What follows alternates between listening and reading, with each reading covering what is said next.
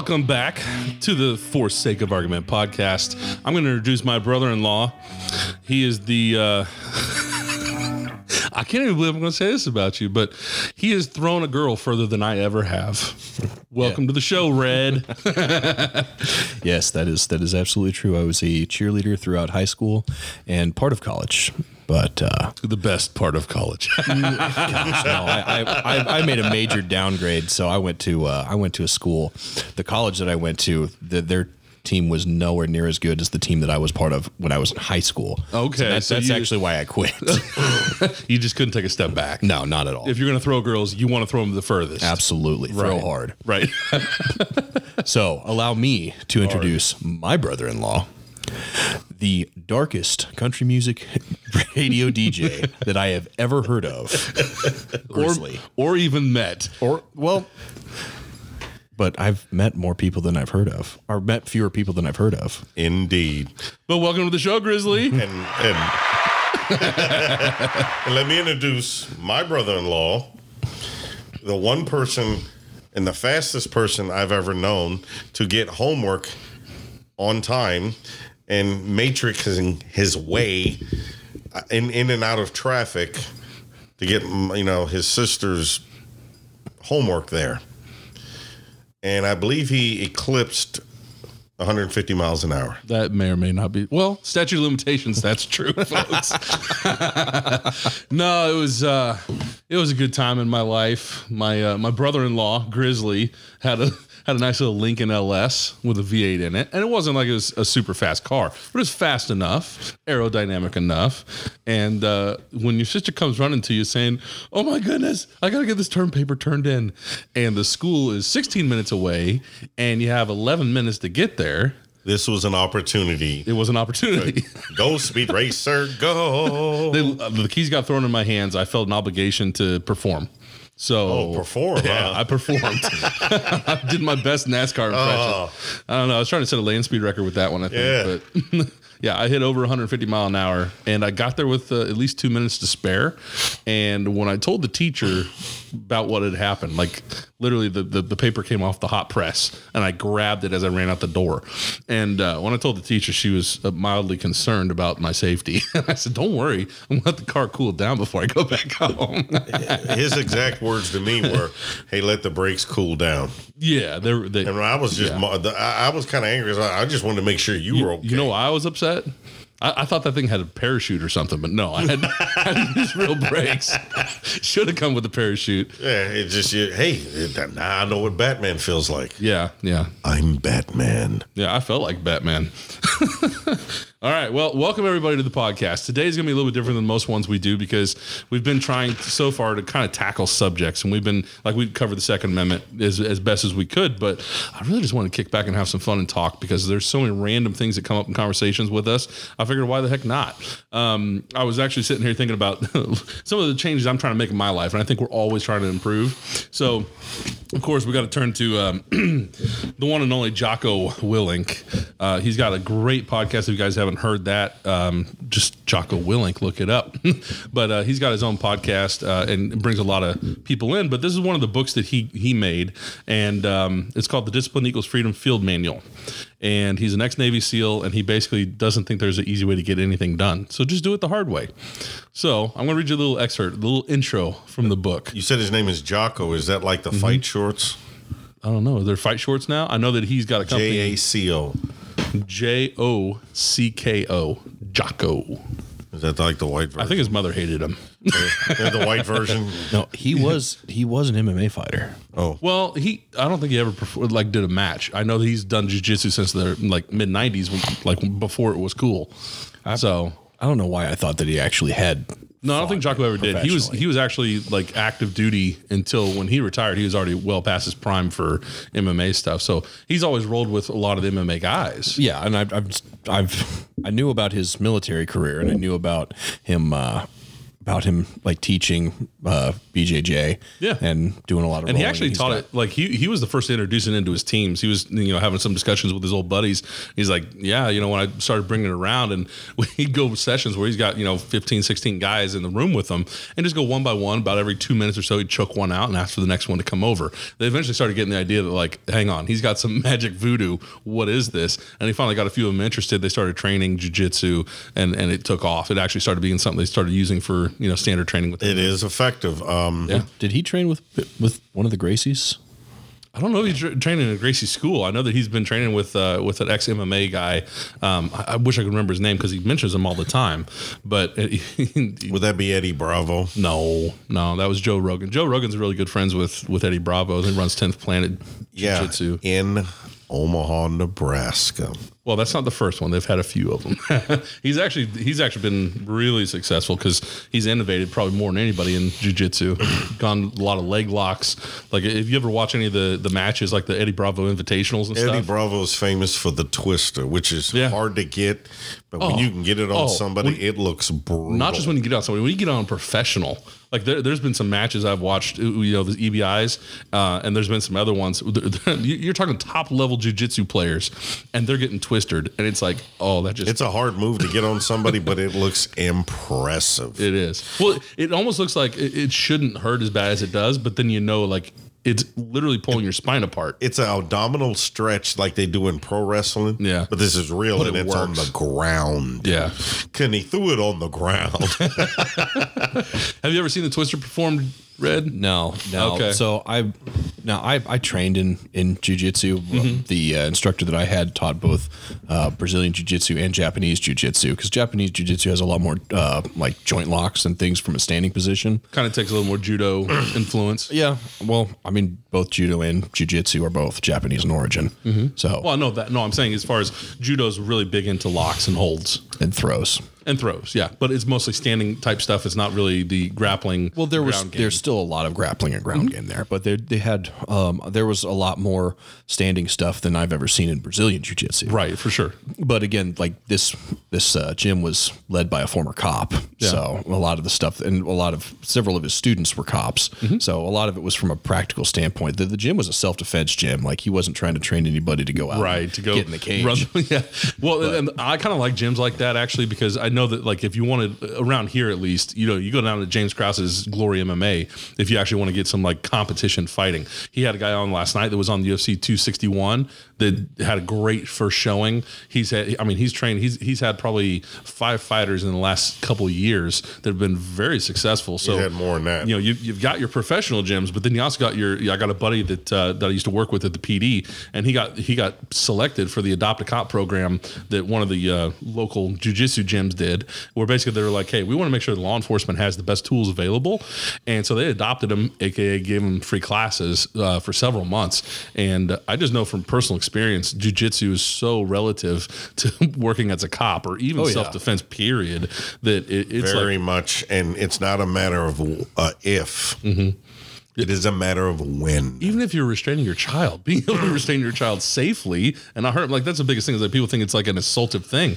There's so much of it that's that's a control. Like I want to safely control somebody else without hurting myself or them. Well, and that was one of the great things about my instructor was that he would talk about things from a practical standpoint and Yeah. like, and living your life. And he would talk about, okay, so this is something that you do. You're just trying to control your buddy at the bar who's being unruly.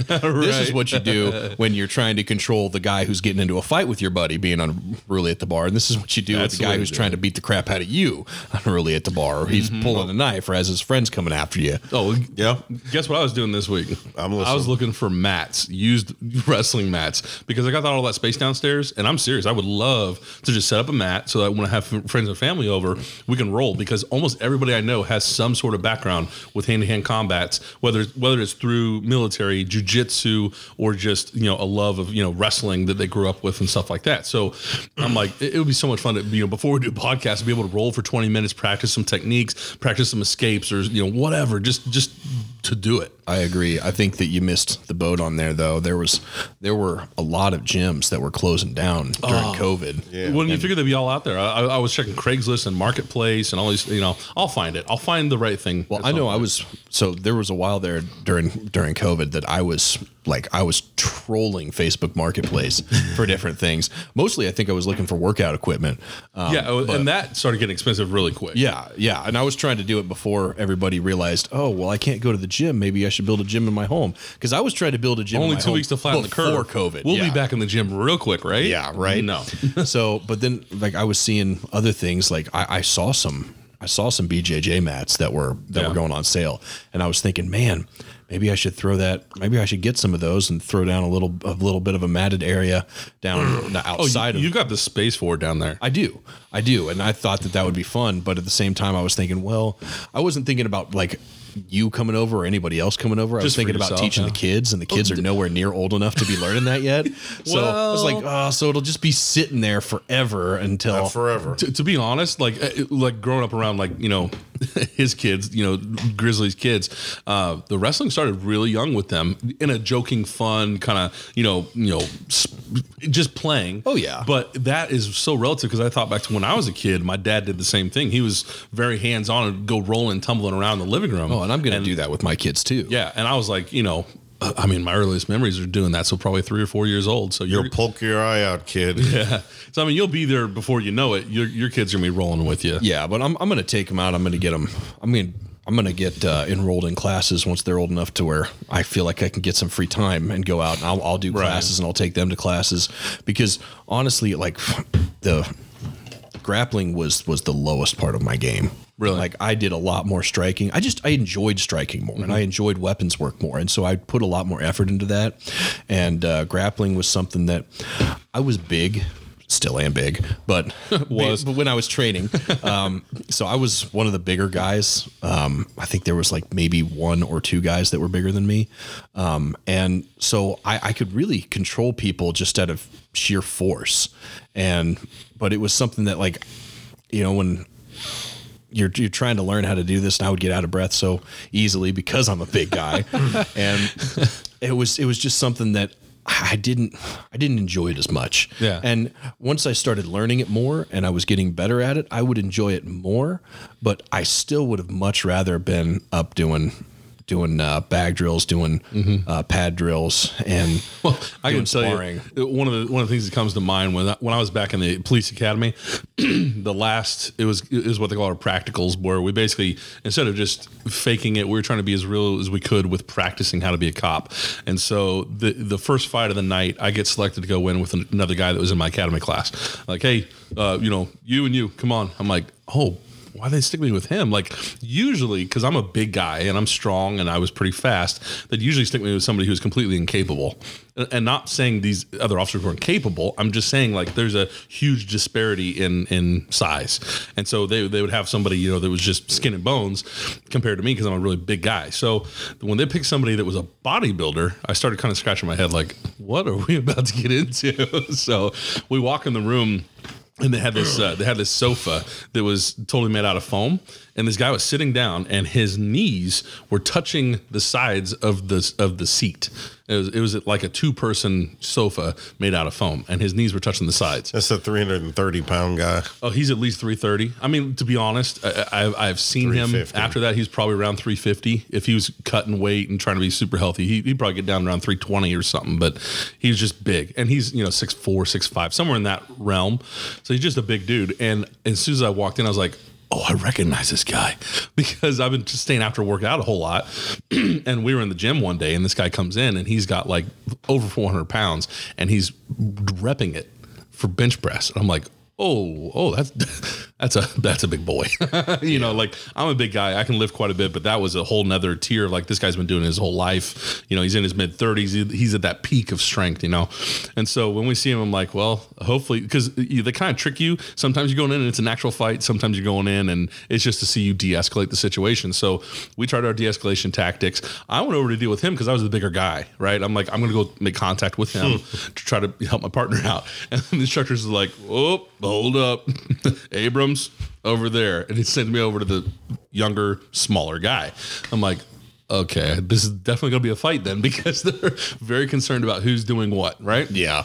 So we're sitting there trying to talk to him for a few minutes. And you could just tell the tension was rising and rising because he just, this guy's sitting on this couch and he just keeps looking back and forth at me and my partner and not really answering questions and just looking hungry. Like he just wants to eat us.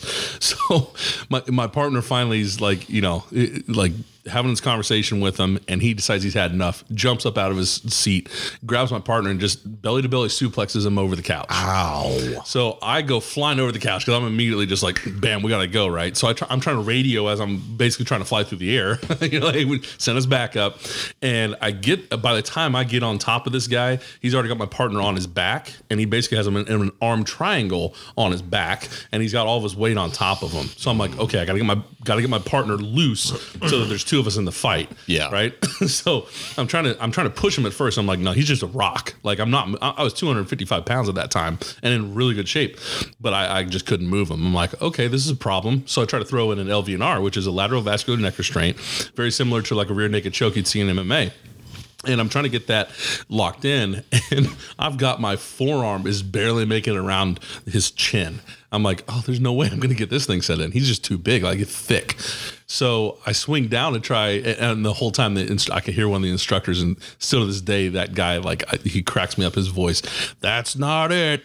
That's not it. That's not a technique we taught you. so I'm trying to swing down and get him into an arm bar while he's got his arm posted on the ground.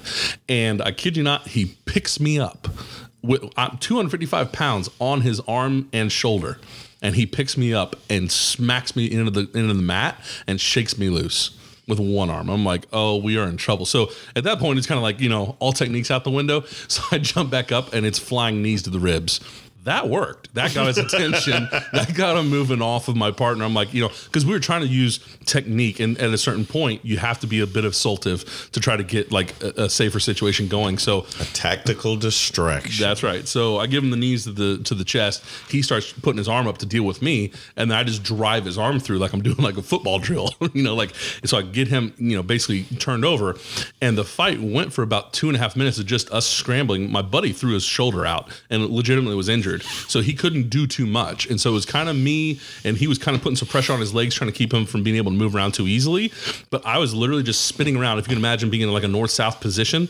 I was in a north south position, spinning from side to side to side to side, just trying to keep the motion going. And it only took about two and a half minutes, and he was exhausted, and I was still fired up because of all the conditioning and because of all the training we'd had. It's like, oh, I'm, I'm still good to go for It's another five of minutes. attrition. It is. And so once he was out of gas, boy, cuffing was pretty quick and easy. But that's one of the things about being a bigger guy is that you you have a lot more to move around. exactly. So yeah, no, You're a gonna lot get tired. you- Yeah. So I mean, that was do. like that was one of the big things that taught me. Like you know, the the jujitsu is critical because the technique really helps. But boy, sometimes somebody's just going to be a gorilla and beat you up. Oh, yeah. So you know, sometimes you just got to get aggressive and outlast someone. So when I'm thinking, thinking about having that mat downstairs, that's in conjunction with the runs, the bike rides, you know, all the other things. Because that cardio, man, there's just there's no replacement for it in a Well, fight. let's Yeah. say as as somebody who's a lot older, you know, as somebody who's a lot older, the one thing you want to do is keep it moving. Mm-hmm. I can't emphasize this. I used to work out at this one place down south, and I used to see these 80, 90 year old people of all colors, races, and creeds, and all these had one thing in common. They were healthy simply because they constantly moved Yeah. around. Well, I mean, we're even seeing it with you know we we've got somebody that we all know and love and care about that's going through a whole lot of health issues right now. Yeah. and seeing the effort that it takes for physical therapy and for just we got to get up and move every hour. We got to do something, and how critical that is because your body is just that way. If you give it stagnation, it's not going to want to ever move again. Sometimes It's, it's inertia. It is. An object at rest tends Yeah. to stay at rest. An object of motion tends to stay in and motion. so it just wants to do that. Uh, one of the subjects I would like to do after that, you read that. I, I have to do, especially if we're doing MMA, is the Jon Jones situation Oh, with yeah. the UFC. well, we're going to get to that. Uh, he wants Dana White said that Jon Jones asked for thirty million dollars guaranteed. yeah, Now Jon Jones says he didn't say that. They're going to give eight million dollars to Derrick Lewis to fight Francis Mm-hmm. Ngannou. Yeah, they're going to save a lot of money. Well, you, you said Yeah. you were going to get into that. Yeah. Now you're getting into it. Yeah, so. see, see what you do it. Okay, well, this ties into what we were talking about as far as like having the discipline and going after certain things in life. This this ties in a lot to getting up, not being stagnant, having inertia in your life, overco- overcoming inertia. To be specific, going into physics class. All right, so or Benelli shotguns. so this is what he calls the way of discipline. This is just his intro to the book. People look for the shortcut, the hack. And if you came here looking for that, you won't find it. The shortcut's a lie. The hack doesn't get you there. And if you want to take the easy road, it won't take you where you want to be. Stronger, smarter, faster, healthier, better, free to preach to reach goals and overcome obstacles and become the best version of you possible will not happen by itself. It will not happen cutting corners, taking shortcuts or looking for the easy way. There is no easy way. There is only hard work, late nights, early mornings, practice, rehearsal, repetition, study, sweat, blood, turmoil, frustration, and discipline. Discipline. There must be discipline. Discipline is the root of all good qualities, the driver of daily execution, the core principle that overcomes laziness and lethargy and excuses. Discipline defeats the infinite excuses that say, not today, not now, I need rest, I'll do it tomorrow. What's the hack? How do you become stronger, smarter, faster, and healthier? How do you become better? How do you achieve true freedom? There's only one way the way of discipline. Now, I know for me, like we were talking about the police academy for myself, uh, both of you have been through military training, basic training, as well as some other trainings. Um, but that discipline is like the first thing that you learn anytime you're involved.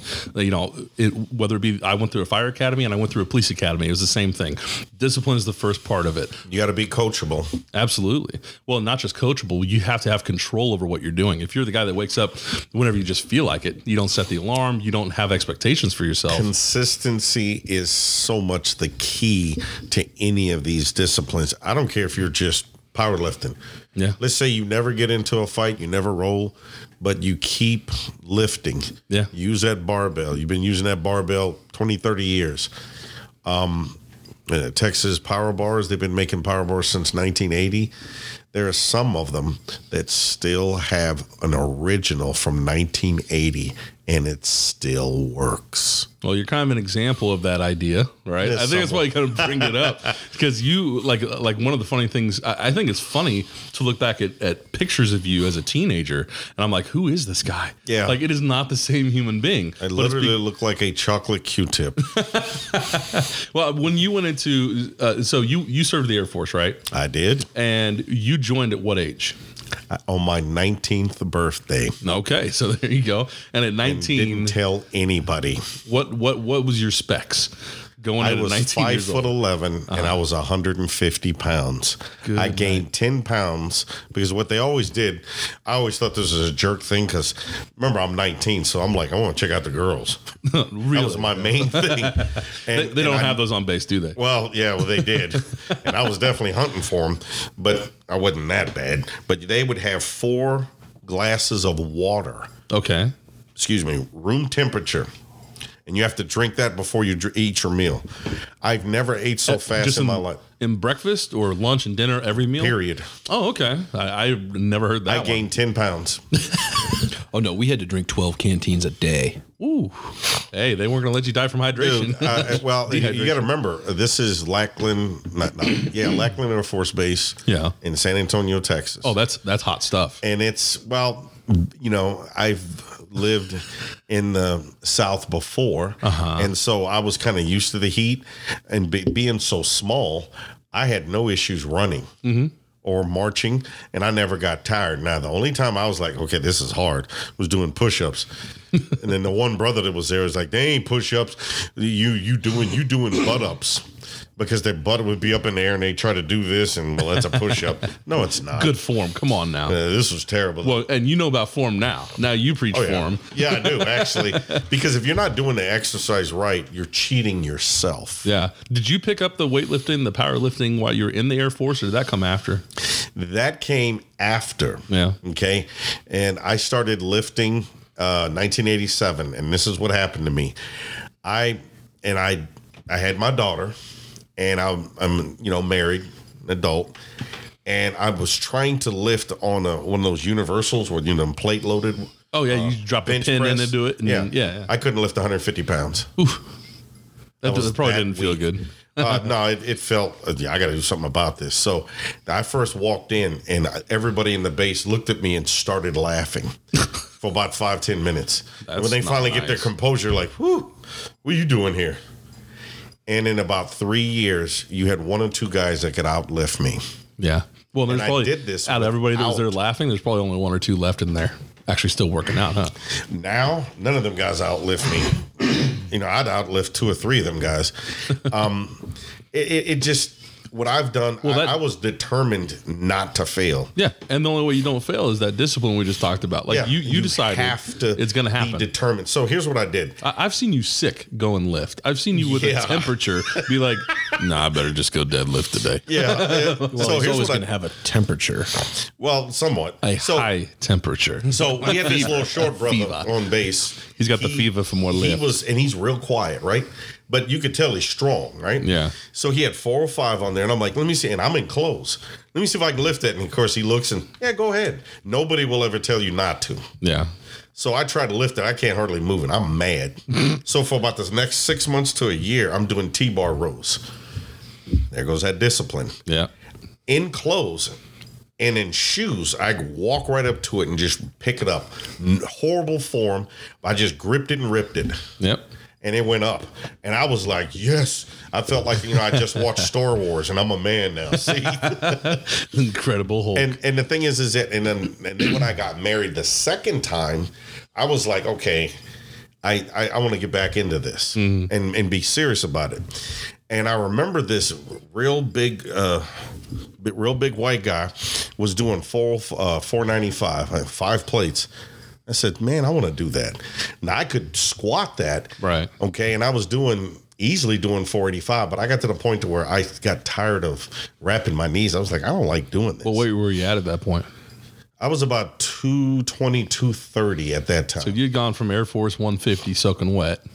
yeah, it, it was the hardest thing for me to How long of a time frame from from that 150 to that 220 Well, when I, I I was 160, remember? After I got out of the uh, out of basic? out of basic, I was 160. Okay. And then by the time I got married again, Mm-hmm. okay, in the late 90s, I um I was like, okay, I got to do something with this, and I, I was determined I'm gonna do something. The guys that are uh, that are about my age now were lifting then, Yeah. and they're doing four and five hundred pounds, squatting and deadlifting it, and I'm like, okay, I'm gonna do something. All right. And so that's what I did. I never imagined it would take this long for me to get this Yeah. strong. Well, and that's the thing is I don't think you necessarily hit a peak. You've been maintaining kind of the strength you had even 10 years ago. I'm You're- you're stronger still- now than I've ever been. That's what I'm saying. Is like it's it's been a when you've given it that discipline, you're you're reaping the rewards. There's, And I there's have- no shortcut to that, is there? It's showing up at the gym. That's true. You're not going to get it just through dieting. You're not going to get it just through sleep. You're not going to get it just through living a healthy lifestyle. It's you got to put the work in. Yeah, and here's the in. thing. And when people like uh, those that go to the podium, let me see if I can. I don't know if I could lift this. If you put in the work, you're gonna lift it. Mm-hmm. But you have to put in the work. Now, that's with anything in life. Um, if you want to be the best ditch digger, is what my great grandmother taught me. Mm-hmm.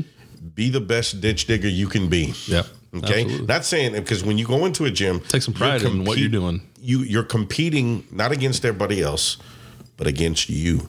Be the best you can be, and then when you put the effort in it, you will reap the rewards. Well, that goes back to that concept of arete that we talked about last time. yeah, sure does. you, you, you that's that's what you have Red, to do. when when you joined the Navy, uh, you know, were you super disciplined with anything in your life at that point? oh God, no. Okay. I didn't think so because I wasn't either. Like when I got out of high school, I literally had one summer before I went and jumped into, you know, the fire academy and I had no discipline for that summer. So I'm going to show you.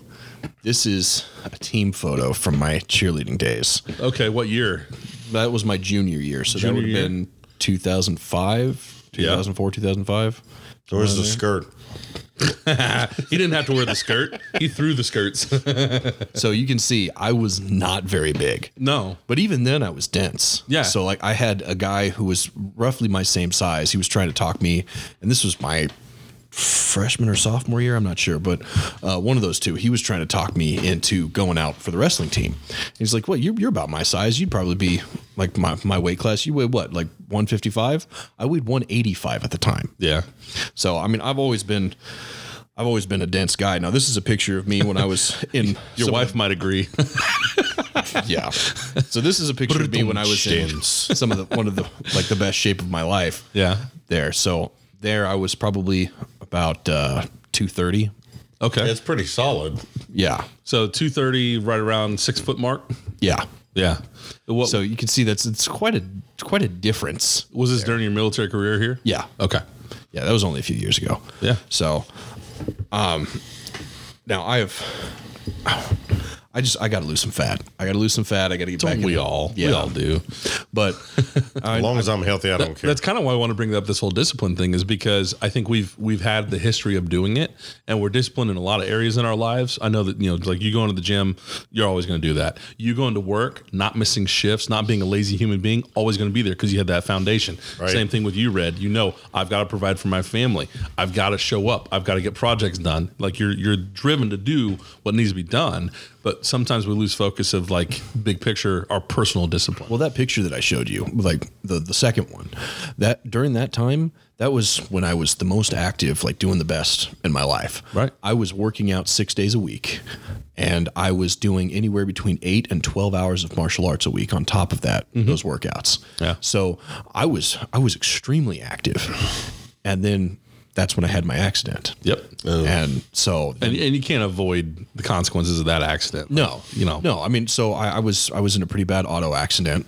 I had a guy uh, run into me on the highway when I was going about five miles an hour, and he was going sixty plus, probably closer to seventy, and uh, it broke the seat back of my truck and collapsed the collapsed the the bed of the truck and actually started to collapse the uh, extended cab. Mm-hmm. So, and I, I didn't have, I had only had the little jump seats in the back. I didn't have Yeah. the, the full extended cab, but it started to collapse that. My seat back broke and I put my head through the rear windshield. Mm. So I suffered a vertebral artery dissection and which a by the way, traumatic brain injury. You didn't know about that That's true. for a No. little bit. no, I, I, I I, when, when I came to a stop, so I actually spun across both lanes of traffic and into the guardrail on the opposite shoulder. And, uh, I immediately kind of did a self assessment and uh, jumped out of my. Did my you truck remember and- all the incident? oh yeah, I remember the whole thing. So you didn't black out at any point. You kind of remembered everything. I actually, so I, I could see the guy coming at me in my rear, uh, my rear windshield. like, the guy my gonna rear stop? no, I knew he wasn't going to stop. And, and the thing that that popped into my head was that it's always the drunk that survives the crash. so relax. So yeah, so I relaxed. Yeah. And honestly, like, so um, yeah, I got spun across both lanes of traffic, glass everywhere. When I hit the opposite guardrail, my um, my airbag went off. Right. And I didn't realize that my seat back had broke. So It bent my, forward with you. no, no, it was I was in a reclined position. Okay. And so my uh, my airbag went off, and I wasn't anywhere near it. And I remember very, very consciously thinking, that doesn't seem right. but uh, but anyway, like I, I got out afterwards. Like after I did that quick self assessment, I ran around the front of my car, my my truck, and was going to uh, go check on the other guy, see if he was all right. Yeah. And then I felt the splitting pain in the back of my head. I touched it and came my, my hand came back with blood on it. Called a rapid uh, trauma assessment on yourself. so I'm like, all right, well, um, I'm like, okay, well, I've got to call the ambulance. I've got a head injury. Yeah. And so I started to call the ambulance. By this point, there's some other people that have gotten out and we're going over and pulling the other guy out of his car, and he was getting out fine. So um, I had uh, I got a hold of the ambulance. You know, I called up my wife and let her know what happened, and uh, then I had a med kit in my truck. I completely advise that to anybody to keep a med kit. I've got one in my passenger door right now. Yeah, just just like it doesn't have to be something serious. Like you, nobody's expecting you to be an EMT. No, but, just to be able to control some bleeding, Right. Stabilize a you know splint something, just basic first aid. Yeah, I mean, even if it's just something stupid like, "Hey, I, I pinched my finger in the oh, door and now I've got a Right. blood blister," I've oh. split. My, all right, you I know, wouldn't know what you're talking about. You, You've always got something jacked up on you. Not even, really. if it's, even if it's just like a little boo boo is kind of first aid kit, like Yeah. it's just a good idea to have it on hand. So no, I, I had some gauze in there and I wrapped my head. Yep. Um, when the EMTs showed up, like they, I they they were checking me out. And they're like, "Who wrapped your head?" Like I I did. and they're just like looking. They're just like, "What? Oh, okay." Like no, Yeah, and, both and as an EMT, once you like you know from experience, like once you got somebody already wrapped it up, there's no more need to expose it unless it's saturating through that Well, kind no, of they thing. So. they they pulled they took it off because they wanted to see if there was glass and stuff in there. Right. So so yeah, they took it off. They took some glass out of my scalp. Um, I, I found out that I had uh, quite a big uh, gash on my shoulder. Oh, Uh, okay. very very shallow, but very wide. Um, and it tore clean through my uniform. I was wearing my navy uniform at the time, so those big, that darker blue Yeah. hides the blood really well. well, yeah, and those those. That's that- actually was that why- thick canvas material because it was the uh, the the navy uh, working uniform. What the then, heck type ones Random, glass. yeah. Random thought for you. Did you know that's why most firefighters and EMTs wear dark blue, navy blue uniforms, like super dark blue, To hide covers the blood? blood. Yeah. When you get blood and dirt all over you and stuff, it hides it Oh, from so- other people. Right. Yeah. Yeah. So, and, and then there's other schools of thought. There's some paramedics, you know, some paramedic departments that like to wear white, so that if there is blood, you see it right away because it's on you. you know, so it's like two schools of thought. But I mean, Yeah. basically the idea that like, yeah, it, All right. random that they actually think about those things. But yeah, so anyway, I got uh like they checked me out. I know the, the highway patrol officer showed up and she went and she opened up the back of the um back of the ambulance and I'm sitting in there and they're just picking glass out of my scalp. Mm-hmm. And she's like, Oh my God, I thought I was gonna find a body bag. Yeah. Well, you know why? I worked in an accident almost identical to that. There was a, a Volkswagen Bug that was in the slow lane on the highway, almost at a dead stop, and got hit by a box truck that was doing seven. It was, 67 miles an hour at impact. But when that happened, the passenger of the car was leaned back in the seat. So the same thing as like your seat back being broken.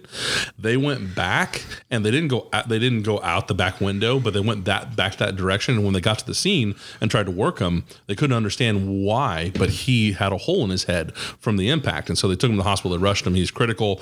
They could not revive him. Luckily, he was a, a donor. And by the time I got to the hospital, he was already set up to you know donate uh, his organs. So you know it was a sad moment for the whole family. I was there with his wife who was driving the car, and you know consoled her. We kind of talked about everything that happened. She was like, you know, everything happens for a reason. I don't know why. Like I'm gonna be sad about it, but hey, you know, he survived.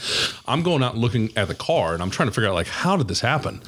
How did how, like it just doesn't make sense. It wasn't anything major in the car that indicated a really bad impact for the head. I finally found it. What it was is those VW bugs have a rollover bar that's built into the headrest of the back seat. So those deploy vertically. So what happened was one of them was able to deploy all the way. The other one got jammed by the truck's impact because it penetrated so far so quickly. So it couldn't fully deploy. And it was right where it's kind of like if you can imagine he's like a watermelon seed. If you put it between your fingers, right? Like it's just just shooting back super fast because the car accelerated, but he was at an angle where the seat wasn't holding him in place. So he slid out the back of the seat and his head had hit that roll bar, but because it was leather padded, you couldn't tell that there had even been a puncture. There was just a minor hairline fracture. And when I finally pulled that headrest back, you could see, oh, that's the impact. Um, you could actually see the, where he made impact with it. And there's, you know, evidence. I'll just put it that way. But it was like, wow, like the littlest thing like that can do it. And so when I heard about your crash, I was kind of like, I, I got nervous, and especially like because it took you how wasn't it almost two weeks before they finally figured something else was No, it going was on? one week. It was one week. Okay. So yeah, so they they checked me out for uh for concussion when the EMTs showed up, and they're like, "Well, you seem like you're just fine." Yeah. Just like maybe I think they you probably had normal, you know, yeah they they, they, they rewrapped they rewrapped my head. I got some staples when I went to the hospital. So like I Okay. actually waited with my truck to get it towed. Yeah. and then. uh I had my wife come and pick me up and take me over to the hospital, and he checked me out. And then, like he, this was kind of dumb. Probably should have, but he said, like you know, with with uh, with as well as you're responding to everything, I'm not even going to give you um, an MRI or anything to uh, to check to see if you've got a concussion because I, I, I you That seem is to be horrible advice. You know Well, why? it is, but Because here's the thing: you assume the worst until Yeah. Proven otherwise. Yeah. that's what and medical. at, and at the same time, people complain all the time about doctors doing these procedures. So the doctor was probably trying to weigh that out. But Right. did you go? Were you on base a hospital? Yeah, I went to a one? base hospital. Okay, and that's probably why they were kind of like, let's let's wait until you we need to do this. But the other thing is, just to, I'm just being for argument's sake here. Okay, this is what we do. But for argument's sake, I think that that doctor probably under like it, it- best case scenario, he runs the MRI, still doesn't catch what's going on in your neck because he's looking at the head, looking for the contusion, Probably. looking for the you know the CTE type symptoms, and maybe just completely overlooks and doesn't even maybe they don't even scan it in the neck. Yeah, probably. I, I, have no idea what how far they would have gone. Yeah, but now describe what that injury was that ended up showing up a week later. Like Well, yeah, what so, specifically is it? so it? they threw some staples in the back of my head. Like, you know, they didn't even wind up putting, they just put a bandage on my shoulder. Cause like I said, that was really, really shallow. Right. And then I had this perfect triangle shaped bruise on my hip. And I had no idea what that was from. Like just a perfect isosceles triangle. I wonder if that was from that broken uh, hinge. So Yeah. it was, we didn't find that out until I went back and cleared all the stuff out of my truck. 'Cause that sounds like the bar they have that goes into the seat. Well, no. So when I was moving the uh, when I moved the seat forward, trying to get the stuff that was in the back, it was moving weird. It it wasn't moving right. Like, oh crap! This is broken. And I feel like felt in there, and I felt the the broken piece of the frame from Yeah. the uh, the seat, and I'm like, oh, that's what gave me that bruise. I had no idea what that came from. But no, I actually wasn't sore or anything other than that, uh, which freaking miracle. But I think that really had to do with the the relaxing. Anything But it was that involves blood, you should be more intuitive, so far as because blood just doesn't happen, you know.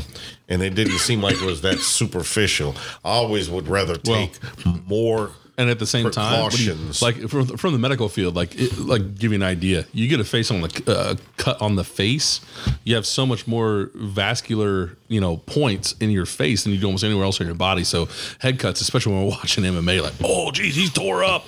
I mean, really, it may just be one cut and it's just bleeding like a sieve. Oh, yeah, no, I had a guy- Blood doesn't necessarily mean like horrible injury if it's dealing with the head. we were playing ultimate vascular. frisbee one time when I was uh, when I was just in the Navy. You dinged And someone, didn't no, there was there was another guy came down, brought his elbow down like right on the hairline. Yeah. Of uh, of another guy and just split open. Just like seriously, this guy took the elbow on the top of his head. He went down to the ground, immediately stood right back up, and from the time that he got hit to the time that he stood back up, half of his face was covered in blood. Yep. So it looked like he got hit by Kung Lao from Mortal Kombat, right? Sure. I haven't been able to watch that one yet. There's a dude with, you- there's a dude with the hat. No, I'm talking about the game. Do I, okay. I've- There's a dude that throws the hat. I played Mortal Kombat 2 on the Sega Genesis when Yeah. I was a kid, and that's really my last experience with the with the games. Throwing the hat reminds me of uh, of the dude in in the Bond. Yeah, Odd what's his name? Yeah. Yeah, thank you. That he- Chucked it. But Kung Lao. okay, we keep getting off track. I'm sorry. I'm sorry, Red. What? No, we- so yeah, so head head wounds will bleed like crazy. But anyway, it was Kung a week Lao. later that uh, a week later I got really dizzy at work. yeah. and I couldn't figure out what was going on. Uh, went off to medical to get myself checked out, and from the time that I had like walked into work and to the time that I was um, getting like waiting in line to get checked out, I was holding on to the the bulkhead, the the wall essentially, just to try to keep my balance. Like if anybody's ever uh, ridden a subway and just stood on the subway and tried to keep your balance, all those little minor changes, you're you're very you're very deliberately having to make those small changes in your balance in order to, Rapidly. to stay up. Yeah. That's the way it felt. Like every single minor change that you do subconsciously, I felt like I was having to do it consciously because my equilibrium was all messed up. So it's kind of almost like vertigo you were having. Oh yeah. or somebody drunk. Yeah. Well, worse, Well, worse than for- drunk because it's like Well, it, it, I didn't have the, the good happy feelings. My head was perfectly clear. Joy, but I was Joy's just- feelings. but I was all, uh, yeah, I was all all wobbly. So, and actually, um, when I, I was didn't drink last night. when I was driving into work, I was going through an intersection at one point, and my uh, vision actually went dark and came back in like an aperture. Ooh. So yeah, it, that was I'm like that. that That's doesn't scary. seem right. Yeah. But anyway, um, so yeah, so they, uh, I, I went to uh, the medical, gosh, wonders of military medical. Um, it was uh, a corpsman that I'd had some problems with before, um, but he Don't was piss off the corpsman. yeah, no, but he was he was a d bag. Um, so anyway, Say he that. comes in and he's like looking me over. Diamondback. And at this point, I'm. At this point, I'm holding on to the examination table for dear life, feeling like I'm going to fall off if I don't. Yeah. And he's like, "Well, you're dehydrated," and I'm carrying around a 64 ounce water bottle. that's nearly empty. No, I, I drank. I, I would drink anywhere between two thirds and the, the whole thing every single day. Right. And I'm like, "No, I'm not dehydrated. So you're a camel. Well, essentially. Anyway, so he was. uh no, he's a seaman. Right, he was. Sorry. So Dish that one up. actually, I was a fireman, but anyway, no, that's yeah. Uh, Categories of Navy. Anyway, so uh, he's like, "Well, I'm just. I'll send you home if you're still feeling bad. You know, come back to to sick bay tomorrow." And I'm like, "All right, whatever. Well, I'm gonna call my wife because I can't drive home like this." Which, by the way, calling your wife may have been the best thing you ever did. Oh yeah, because she insisted that we go to the hospital. Well, she's because like everyone understands this, especially like you two being brother-in-laws, the way my sisters are.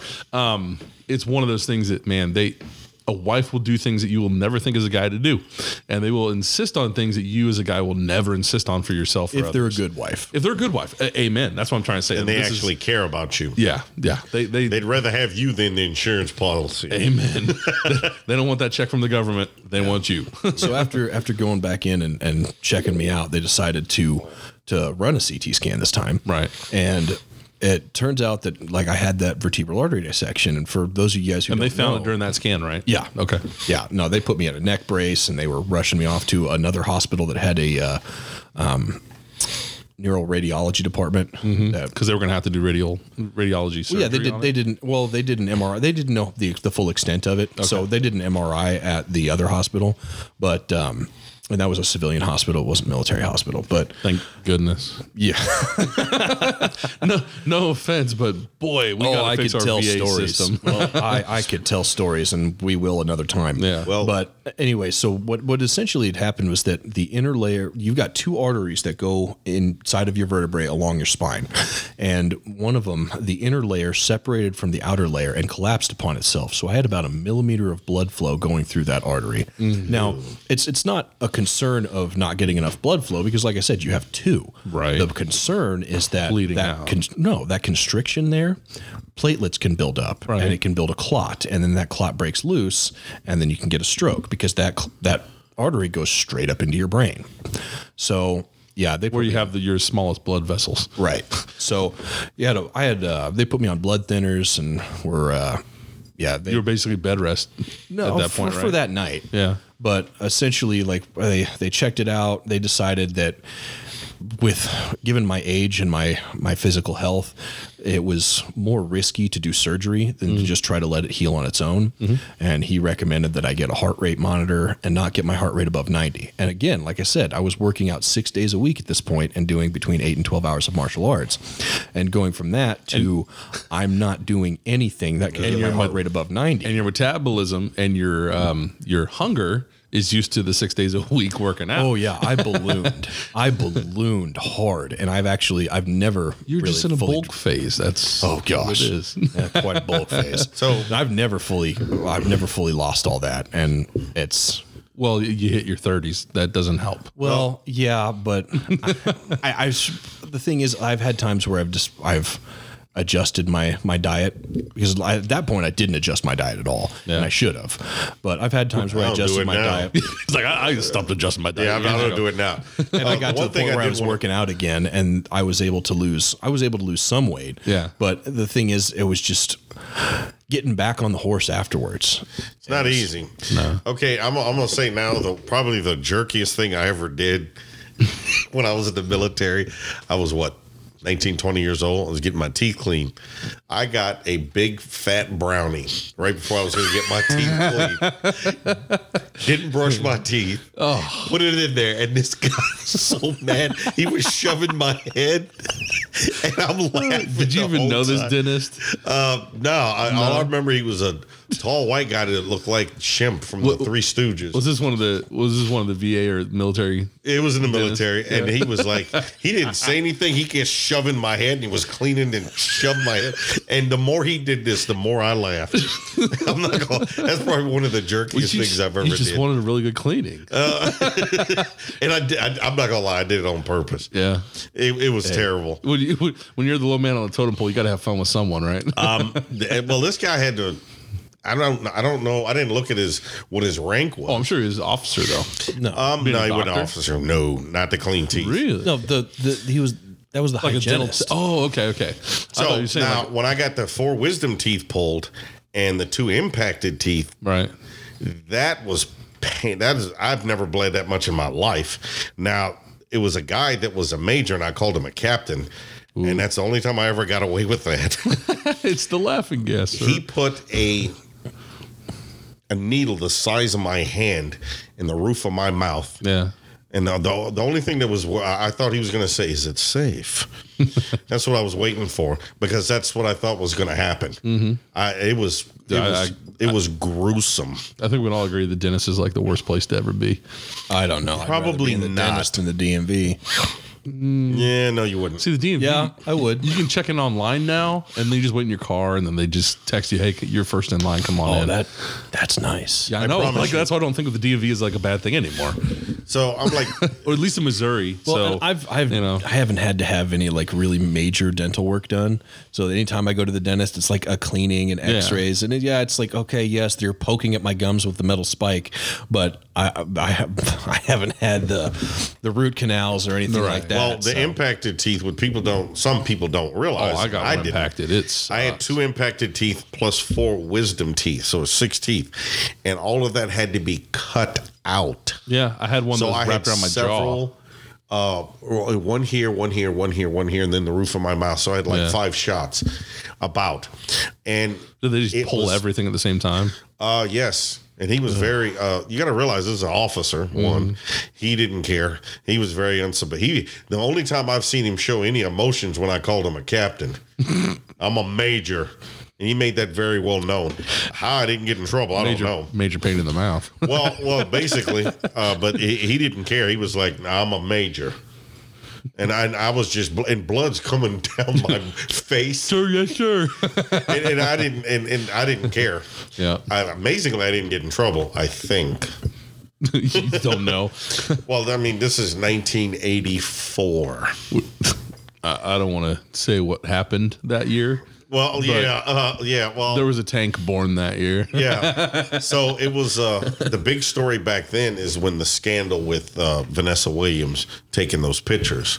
Van- Yeah, That's when. Wow, that's when it happened. I remember it distinctively because I'm old enough to remember it. Thirty-six years ago. She took pictures with some some white girl, and they were doing these nude pictures and all.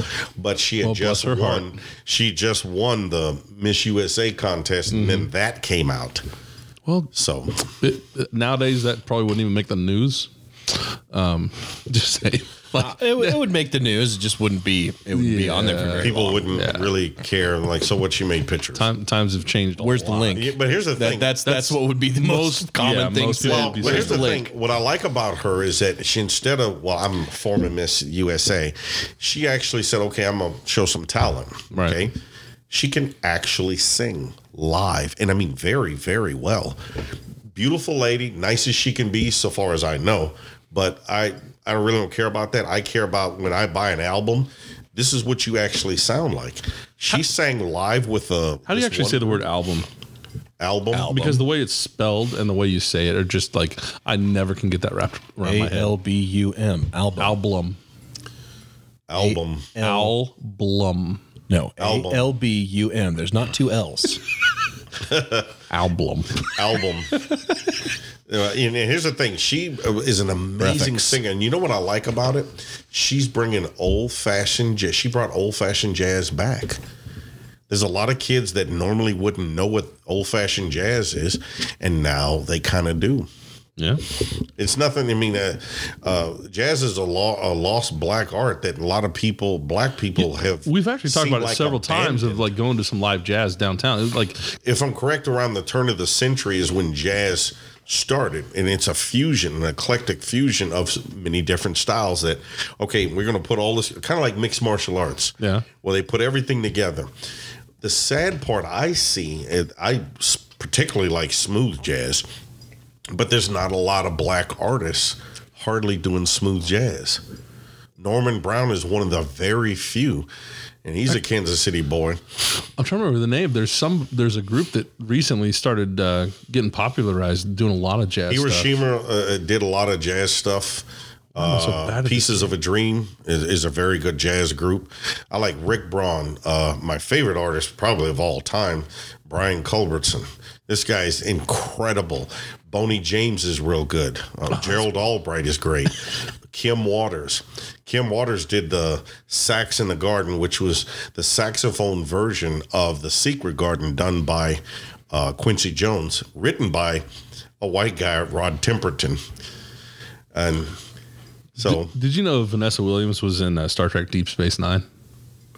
I did not know that. Yeah, I just found that out. I was like, I know I've seen her in a lot of different shows, so I just kind of pulled up to see, you know, like what different ones she was Did in. Ugly Betty. Yeah, but I legit didn't know she was in Star Trek. That that's actually kind of cool. like I, I enjoyed watching Star Trek in the '90s. I don't watch it. Anymore, I don't get tired of watching Star Trek. Why? Because we don't know. I, I like their premise that hey, we don't get involved in other Right, races. we're, we're here to observe, not to you know yeah, and- and- influence. And and, and and to a point you can do that, and to a point you can't.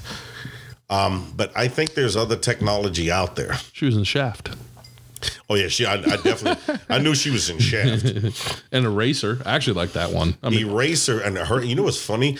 Her and uh, Schwarzenegger are good friends to this day. yeah. Um, He, she he's a weird cat. Uh, he he actually came up in the news this week because George Bush did a painting of him. Did you guys see that? I did not It was see actually really cool. Like the, he did kind of an impressionist thing. It was all in color. And George Bush has been known for doing like uh, pictures and stuff for soldiers. I did not know that either. Oh, Well, he used he's to be a he- well, he's an I knew artist, like legit artist. Actually, he wasn't he an airman? No, he was a pilot. Right, but he was in the Air Force, right? I don't. I don't know if he he was was an an Air airman, Force. not a soldier. He may have been in the National Guard or something like that. know. He was some kind of military.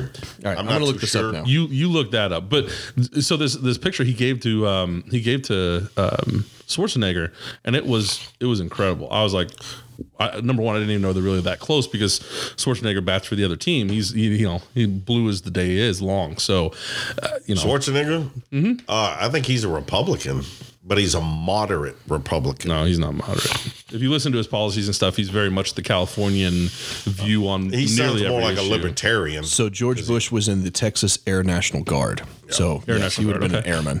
Yep. Yeah, no, he he actually saw combat, didn't he? Flying F fours. I don't remember. If you look it up, but there was pictures of him like in his like in his uh, bomber jacket. He zipped up next, standing next to the the aircraft. I and can't stuff, imagine and him being in combat. I, I'm almost certain he was. Last president I knew that was in combat was JFK. Yeah. Well, so um, so he's been doing. I think I don't know if he sells the paintings for that he likes. Uh, how does it work? But George Bush does portraits, and then the funds he gets from it, he sends to. Um, here's the picture right here, guys. Oh wow!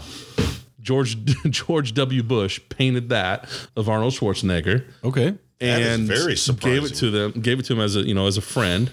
Um, but yeah, George Bush has been doing paintings for a long time, and he said it's kind of therapeutic for him because he knew he sent so many soldiers to die, you know, over in Iraq and Afghanistan, and it's just one of those things that he wants to help all these wounded that have come back. So you got to give it to a guy that you know puts it out there, puts people in the line of fire, and then when he's done his sunset years, he's been doing nothing but trying to pay it back. So I've got some respect for him on that. There's a lot of policy things that I have issues with him on, but you know, hey, Well- he, he saw us through one of the toughest parts of our nation's history. Yeah, and that's uh, that was uh, I don't believe in science fiction after 9-11. And here's why: if you'd have told me the day before, hey, this is going to happen, I'd have bet the farm it wouldn't. Right. And for them to do that, You just wouldn't think people would be able to coordinate that kind of thing. Like I, I even went, I was so interested Um, in 9-11. I went and bought that commission book and it's up there on the on the shelf. I'm I've read through it several times. I'm Well, sorry. Disappointed, yeah, but like even if even no, if we how it happened, you have agencies. Yeah. agencies that are funded in the multi millions that do not coordinate with one another. Had they coordinated with one another, this event never happens. Yeah. Whenever somebody says, Hey, I'm not interested in landing the plane, I just want to fly the plane. How does this not set off a red flag that, hey, maybe I should say something to somebody? Well, it's the government. The right hand never talks to the left Uh, and, hand. and seeing that, and herein lies the problem. Agencies should work with one another. Why? Because you have a vested interest. Because there's nothing saying whoever is doing this rage against the machine won't come after you or your family. Because the life you save may be your own. Yeah. I'm trying to pull some pictures up here. I want to show you guys kind of the portraits that he's done. Uh, I you just don't want the Uncle Ben scenario like some of them are really good. Some of them are, um, you know, hey, he's trying. But you also got to understand, like, he's an older guy. you well, know, and also he's he didn't become famous for his artwork. No, but I think it's something he picked up after his presidency. He needed some hobby to, you know, keep his mind engaged. I think that's a great one to keep your, you know, hand-eye coordination together and Well, stuff. here's the thing: his folks lived a long, long time. Yeah. and he's born into money. Okay, Yeah. and this isn't a secret. Um, you know, I think he What, did what politicians aren't born into money? I don't know that we we've got a lot of decent. Obama examples. wasn't born into money. He wasn't born into money, but his mom married into money. yeah, did she? Yeah. Dude didn't even grow up in America. He grew up over in like Indonesia or Malaysia or something. I thought he grew up in Hawaii. No, they say that he was born in Hawaii. I'm not arguing that point. Yeah, he I went to just- high everyone- school. just everyone getting out the pitchforks right now. Put him away. We're not arguing whether he was born in the U.S. He's got a U.S. birth certificate. No, Nobody even I'm not saying. I'm not saying that. Uh, what I'm saying is, is that he, if I'm correct, he went in high school in Hawaii. Yeah, I think there's there's records. He he went to school in Hawaii. Well, and he, I, I know that he went like he grew up and he spent a lot of his childhood over in other countries. Well, he traveled a lot, from what I understand. So Well, his, and- his mom was definitely very uh, diverse thinking. Yeah. and well, if- he might he might be the closest example I think we have is like you know a, a top tier politician that is kind of like a list, somebody who we know well, who kind of didn't necessarily come from you know something originally. Like like you said, maybe his mom married into some money, um, but you know him going to law school, those types of things. He does have an Indonesian sister, but I didn't realize that he was well. well, and he has a brother in Kenya too. was- Well, He does uh, because his father's Kenyan. Um, So, but I, I don't, I didn't ever remember him, and I think the grandparents may had some money, but they weren't necessarily rich. But they, They were weren't like definitely real affluent or something. They were definitely affluent, but not to the point. They were like uh, not rich, but comfortable. Yeah. Okay. well, I'm not going to pretend that I know like all about. I really don't. Obama's That's why I'm not history. commenting on I it. know. a I little know a couple. I know a I know a couple of little those bit about things. Yeah. I know a couple of those things. But Yeah, but like, when we talk like Bush, when we, well, Clinton's a weird one because I don't know that he really came from. I don't a think lot of no, money. he didn't really. I, if I remember correctly, he didn't either. I think he was like middle class. Yeah, and, and I think up. even Hillary was too, and they went to college together. That's Yeah. where they met, and you know they they hey they like them or not, they created themselves a heck of a, uh, a lifestyle. I I just, I, I, I Flying just, to islands, I'm just, I'm just running amazed. running secure mail servers. Uh, I'm just amazed that they They're tech found a giants. broom that'll fit. something like. I'm shocked that they found a broom that'll fit Hillary Clinton. Okay, I'm, I'm stuck. There's so many jokes I want to make right now. You know, on that I note, know. let's uh, let's take a break for a few minutes, and we're gonna come back, and uh, I've got a few more subjects to go over. But thank you, fellas.